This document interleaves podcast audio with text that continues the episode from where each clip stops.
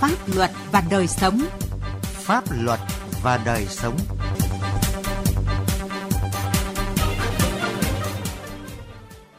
Kính chào quý vị và các bạn. Mở đầu chương trình Pháp luật và đời sống hôm nay, mời quý vị và các bạn cùng nghe một số thông tin về công tác đấu tranh phòng chống tội phạm ma túy. Tiếp đến là bài Sửa đổi luật bảo hiểm xã hội cần đảm bảo chính sách bảo hiểm xã hội là giải pháp lâu dài cho người lao động. Pháp luật đồng hành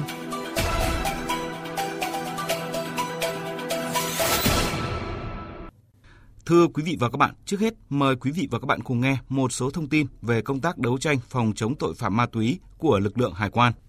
Từ đầu năm đến nay, tình hình vận chuyển mua bán trái phép các chất ma túy qua các địa bàn cửa khẩu, biên giới, khu vực kiểm soát hải quan vẫn diễn biến phức tạp.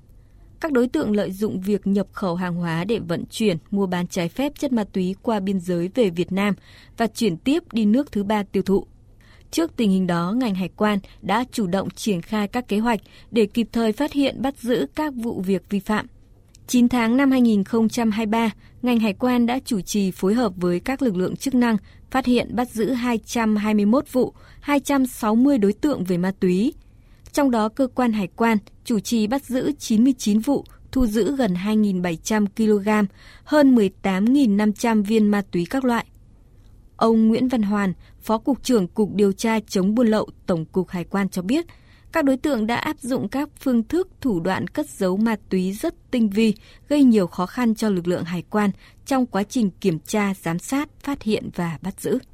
Về cái thủ đoạn cất giấu của đối tượng thì đối tượng thường đưa vào những loại hàng hóa khác như à, diện quà biếu, quà tặng, hàng ký gửi cá nhân. Ma túy được đóng trong các cái gói vật phẩm chứa đựng dưới dạng dễ che giấu, sau đó dập nắp giống như các nhà sản xuất cất giấu ma túy trong các hộp linh kiện xe máy, những cái à, vỏ bao như à, xi măng, rồi những cái vỏ bao như vỏ bao đỗ. Có thể thấy rằng các đối tượng đã áp dụng phương thức thủ đoạn cất giấu vô cùng tinh vi. Thực hiện kế hoạch số 111 ngày 22 tháng 11 năm 2022 của Ban chỉ đạo 389 quốc gia về tăng cường công tác chống buôn lậu, gian lận thương mại, vận chuyển trái phép hàng hóa qua cảng hàng không quốc tế – từ đầu năm đến nay, Cục Hải quan thành phố Hà Nội đã chủ trì phối hợp với lực lượng công an phát hiện, bắt giữ 39 vụ, 27 đối tượng về ma túy, thu giữ hơn 775 kg ma túy các loại. Gần 100 kg sisa được vận chuyển trái phép qua sân bay quốc tế Cam Ranh, vừa bị Chi cục Hải quan cửa khẩu sân bay quốc tế Cam Ranh thuộc Cục Hải quan tỉnh Khánh Hòa phát hiện bắt giữ ngay tại cửa khẩu. Vụ việc bị phát hiện lúc 12 giờ 30 phút ngày 21 tháng 10 năm 2023 khi Chi cục Hải quan cửa khẩu sân bay quốc tế Cam Ranh tiến hành làm thủ tục nhập cảnh cho hành khách trên chuyến bay từ sân bay quốc tế Almaty, Kazakhstan đến sân bay quốc tế Cam Ranh. Bằng các biện pháp nghiệp vụ, tri cục Hải quan cửa khẩu sân bay quốc tế Cam Ranh đã phát hiện hành lý của hai hành khách quốc tịch Nga có chứa 96,67 kg sisa. Đội Kiểm soát Phòng chống ma túy, Cục Hải quan tỉnh Nghệ An phối hợp với lực lượng Công an tỉnh Nghệ An phá thành công chuyên án bắt giữ một đối tượng đang vận chuyển 18.000 viên ma túy tổng hợp. Tại bản Kim Khê, xã Châu Kim, đội kiểm soát phòng chống ma túy, Cục Hải quan tỉnh Nghệ An phối hợp với các đơn vị thuộc Công an tỉnh Nghệ An phá thành công chuyên án, khống chế bắt giữ đối tượng Hà Văn Đoán, trú tại xã Mường Nọc, huyện Quế Phong, về hành vi mua bán vận chuyển trái phép chất ma túy Tại hiện trường, lực lượng chức năng thu giữ 18.000 viên ma túy tổng hợp. Theo cơ quan điều tra, Hà Văn Đoán là đối tượng từng có 3 tiền án về ma túy và trộm cắp tài sản. Tại cửa khẩu quốc tế Cầu Treo, Chi cục Hải quan cửa khẩu quốc tế Cầu Treo, Cục Hải quan tỉnh Hà Tĩnh phối hợp với lực lượng chức năng vừa bắt quả tang Đặng Anh Hùng, trú tại xã Hòa Lạc, huyện Đức Thọ, tỉnh Hà Tĩnh, khi đang vận chuyển trái phép 1 kg ma túy đá trong quá trình nhập cảnh từ Lào vào Việt Nam – Hùng khai nhận vận chuyển số ma túy này từ Lào về Hà Tĩnh rồi gửi vào thành phố Hồ Chí Minh để lấy 20 triệu đồng tiền công. Đặng Anh Hùng là đối tượng từng có tiền án tiền sự về các tội cướp tài sản, cố ý gây thương tích. Trên tỉnh lộ 156 thuộc địa phận thôn Mường Đơ, xã Bản Vược, huyện Bát Sát, chi cục Hải quan Bát Sát thuộc cục Hải quan tỉnh Lào Cai phối hợp cùng lực lượng chức năng vừa bắt quả tang Sùng Xeo Phử, trú tại thôn Lũng Pô, xã A Mú Sung, huyện Bát Sát khi đang có hành vi vận chuyển trái phép hơn 4 kg thuốc phiện. Bước đầu, Phử khai nhận mua số thuốc phiện này mang đến xã Bản Vược để bán kiếm lời. Tuy nhiên, khi đi đến địa phận thôn Mường Đơ, xã Bản Vược thì bị lực lượng chức năng bắt giữ. Hải quan tỉnh Điện Biên và lực lượng biên phòng công an vừa phối hợp bắt giữ đối tượng vận chuyển 96.000 viên ma túy tổng hợp, 11 kg ma túy đá tại khu vực bản Na Khoan, xã Mường Nhà, huyện Điện Biên. Cục Hải quan tỉnh Điện Biên phối hợp cùng lực lượng chức năng tổ chức mật phục phát hiện một đối tượng từ biên giới Lào Việt Nam xâm nhập vào nội địa có biểu hiện nghi vấn nên ra hiệu kiểm tra. Phát hiện lực lượng chức năng, đối tượng quăng hai ba lô bỏ chạy nhưng bị tổ công tác khống chế. Tại hiện trường, lực lượng chức năng thu giữ 96.000 viên ma túy tổng hợp và 11 kg ma túy đá cùng nhiều tăng vật khác. Đối tượng được xác định là Lầu Ali, trú tại bản Na Khoang, xã Mường Nhà, huyện Điện Biên. Ly khai nhận vận chuyển số ma túy này cho một người đàn ông quốc tịch Lào từ khu vực biên giới Việt Nam-Lào đến giao cho một đối tượng không rõ danh tính ở xã Núa Ngam, huyện Điện Biên.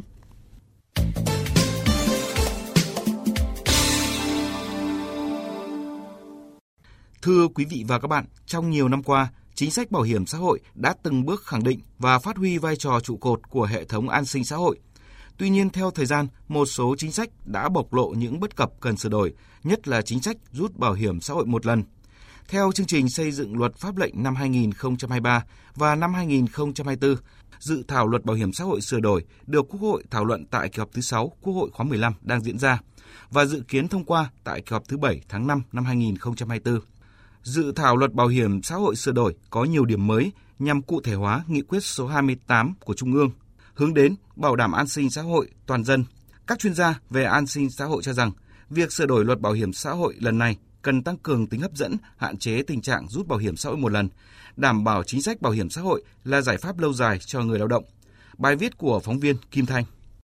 Chính sách bảo hiểm xã hội đã từng bước khẳng định và phát huy vai trò trụ cột chính của hệ thống an sinh xã hội là sự đảm bảo thay thế hoặc bù đắp một phần thu nhập cho người lao động khi họ gặp phải những rủi ro trong cuộc sống. Do đó, phát triển bảo hiểm xã hội sẽ là tiền đề và điều kiện để thực hiện tốt các chính sách an sinh xã hội, góp phần phát triển kinh tế xã hội đất nước. Theo đó, có 5 nhóm chính sách lớn trong luật bảo hiểm xã hội sửa đổi trình lên Quốc hội. Đáng chú ý là sửa đổi quy định mức đóng, mức hưởng bảo hiểm xã hội, quy định thu chi quỹ bảo hiểm xã hội, giải quyết việc trốn đóng bảo hiểm xã hội, giải quyết việc rút bảo hiểm xã hội một lần, cải cách hệ thống bảo hiểm xã hội một cách hiệu quả hơn, công khai, minh bạch hơn, quy định về đầu tư an toàn, hiệu quả của quỹ bảo hiểm xã hội trong tương lai. Đáng chú ý, chính phủ đã đề xuất Quốc hội bổ sung nhóm lực lượng lao động là chủ hộ kinh doanh khoảng 2 triệu chủ hộ có đăng ký kinh doanh và đóng thuế thuộc diện tham gia bảo hiểm xã hội bắt buộc, đồng thời bổ sung nhóm đối tượng quản lý hợp tác xã và cơ sở kinh doanh, bổ sung nhóm chế độ hưu trí bảo hiểm xã hội cho người cao tuổi từ 75 tuổi trở lên, qua đó giúp gia tăng độ bao phủ chính sách bảo hiểm xã hội. Làm rõ những vấn đề liên quan trong dự thảo luật bảo hiểm xã hội sửa đổi, Thứ trưởng Bộ Lao động Thương binh và Xã hội Nguyễn Văn Hồi cho biết. Những cái định hướng lớn nhất sửa luật bảo hiểm xã hội nhằm cụ thể hóa và thực hiện cho được các cái mục tiêu của nghị quyết 28 về cải cách chính sách bảo hiểm xã hội và thực hiện cho được điều 34 của Hiến pháp năm 2013 hướng đến bảo đảm an sinh xã hội toàn dân và đặc biệt là bảo đảm an sinh xã hội cho toàn bộ lực lượng lao động. Thì đây là cái mục tiêu trong dài hạn Chia sẻ về những vấn đề còn ý kiến khác nhau đối với dự thảo luật bảo hiểm xã hội sửa đổi, ông Đặng Thuần Phong, Phó chủ nhiệm Ủy ban xã hội của Quốc hội cho biết, dự thảo luật có 5 nhóm chính sách lớn và 11 vấn đề mà chính phủ đã trình. Ủy ban đã tiến hành thẩm tra nội dung này tại phiên họp lần thứ 10 vừa qua.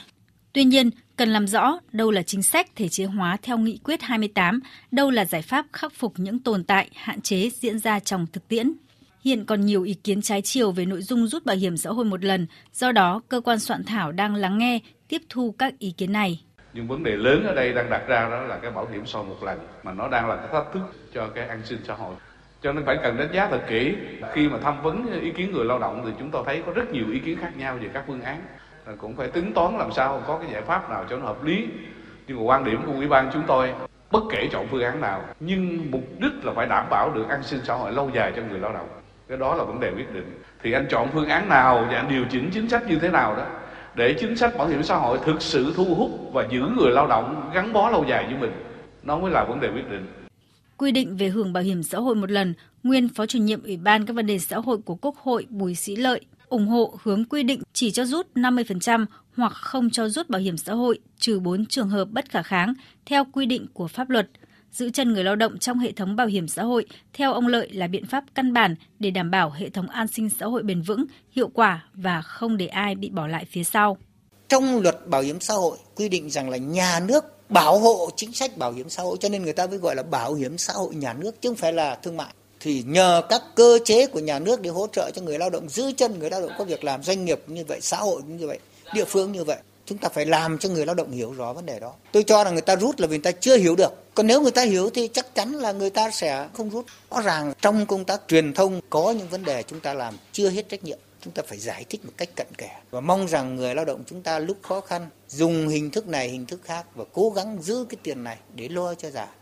Liên quan đến chính sách bảo hiểm xã hội tự nguyện mới chỉ có hai chế độ hưu trí và tử tuất, khó thu hút người lao động tham gia, nhất là lao động nữ. Bà Nguyễn Thị Minh Hương, Phó Chủ tịch Hội Liên hiệp Phụ nữ Việt Nam nêu ý kiến. Chúng tôi cũng đề nghị nghiên cứu đánh giá cái chính sách này để có thể bằng với cái mức tương đương mức hưởng của cái đối tượng tham gia bảo hiểm xã hội bắt buộc. Nếu như chúng ta lấy cái mức hưởng của bảo hiểm xã hội bắt buộc là 3,6 triệu đồng một trẻ thì nó sẽ tương ứng sang cái bên chỗ bảo hiểm xã hội tự nguyện cho cái đối tượng này. Thì chúng tôi cũng mong muốn là lao động nữ mà tham gia bảo hiểm xã hội tự nguyện ý, thì cũng sẽ được bổ sung cái quyền lợi về khám thai theo như là cái mức tối thiểu theo hướng dẫn của Bộ Y tế hiện nay là mỗi phụ nữ mang thai phải được quản lý thai và khám thai ít nhất là 4 lần trong thai kỳ. Trước nhiều ý kiến khác nhau về một số nội dung trong dự án luật bảo hiểm xã hội sửa đổi, Bộ trưởng Bộ Lao động Thương binh và Xã hội Đào Ngọc Dung cho biết. Rút bảo hiểm xã hội lần, đây là vấn đề rất phức tạp, nhạy cảm. Vấn đề nhạy cảm nhất chính là điều chỉnh tuổi nghỉ hưu. Nếu chúng ta làm không tốt về tư tưởng, không tốt về công tác vận động, không tốt về thuyết phục và có phương án phù hợp, dễ dàng xảy ra những điều có thể chúng ta không hình dung hết. Và vì vậy thì chúng tôi cũng tính toán làm sao để hài hòa giữa cái đảm bảo an sinh xã hội lâu dài với giải quyết những vấn đề khó khăn trước mắt của người lao động và không tạo ra sốc đối với người lao động, nhất là đối với những người lao động mà khó khăn và nó cũng hài hòa cả người đã đang tham gia với người tương lai tham gia. Với rất nhiều điểm mới được bổ sung trong dự thảo luật bảo hiểm xã hội sửa đổi nhằm tăng tính hấp dẫn người tham gia, hạn chế tình trạng rút bảo hiểm xã hội một lần, luật bảo hiểm xã hội sửa đổi sẽ đảm bảo các chính sách bảo hiểm xã hội là giải pháp lâu dài cho người lao động. Chương trình Pháp luật và đời sống hôm nay xin dừng tại đây. Chương trình do biên tập viên Quang Chính biên soạn. Xin chào và hẹn gặp lại quý vị trong các chương trình sau. Các trường hợp người dưới 18 tuổi được trợ giúp pháp lý. Theo quy định tại Điều 7 Luật trợ giúp pháp lý năm 2017, các trường hợp người dưới 18 tuổi sau đây sẽ được hưởng dịch vụ trợ giúp pháp lý miễn phí của nhà nước, trẻ em, người dưới 16 tuổi, người bị buộc tội từ đủ 16 tuổi đến dưới 18 tuổi, người từ đủ 16 tuổi đến dưới 18 tuổi là bị hại trong vụ án hình sự thuộc hộ nghèo, cận nghèo hoặc là người được hưởng trợ cấp xã hội hàng tháng theo quy định pháp luật. Khi gặp vướng mắc tranh chấp pháp luật, người dưới 18 tuổi thuộc trường hợp nêu trên hoặc người thân của họ có thể đến Trung tâm trợ giúp pháp lý nhà nước thuộc Sở Tư pháp tỉnh, thành phố trực thuộc Trung ương, nơi cư trú hoặc tổ chức tham gia trợ giúp pháp lý tại địa phương để được trợ giúp pháp lý miễn phí. Họ có thể yêu cầu trợ giúp pháp lý theo các hình thức sau đây tham gia tố tụng, bào chữa, bảo vệ quyền và lợi ích hợp pháp trước các cơ quan tiến hành tố tụng, công an, viện kiểm sát, tòa án.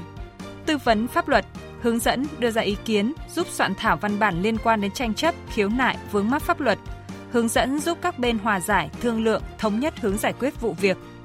Đại diện ngoài tố tụng trước các cơ quan nhà nước có thẩm quyền khác để bảo vệ quyền và lợi ích hợp pháp quý thính giả liên hệ Trung tâm trợ giúp pháp lý nhà nước tỉnh, thành phố nơi cư trú để biết thêm thông tin chi tiết hoặc có thể truy cập cổng thông tin điện tử Bộ Tư pháp, trang thông tin điện tử trợ giúp pháp lý Việt Nam, trang thông tin điện tử của Sở Tư pháp địa phương hoặc gọi về Cục trợ giúp pháp lý Bộ Tư pháp theo số điện thoại 024 6273 9631 để được cung cấp thông tin liên hệ.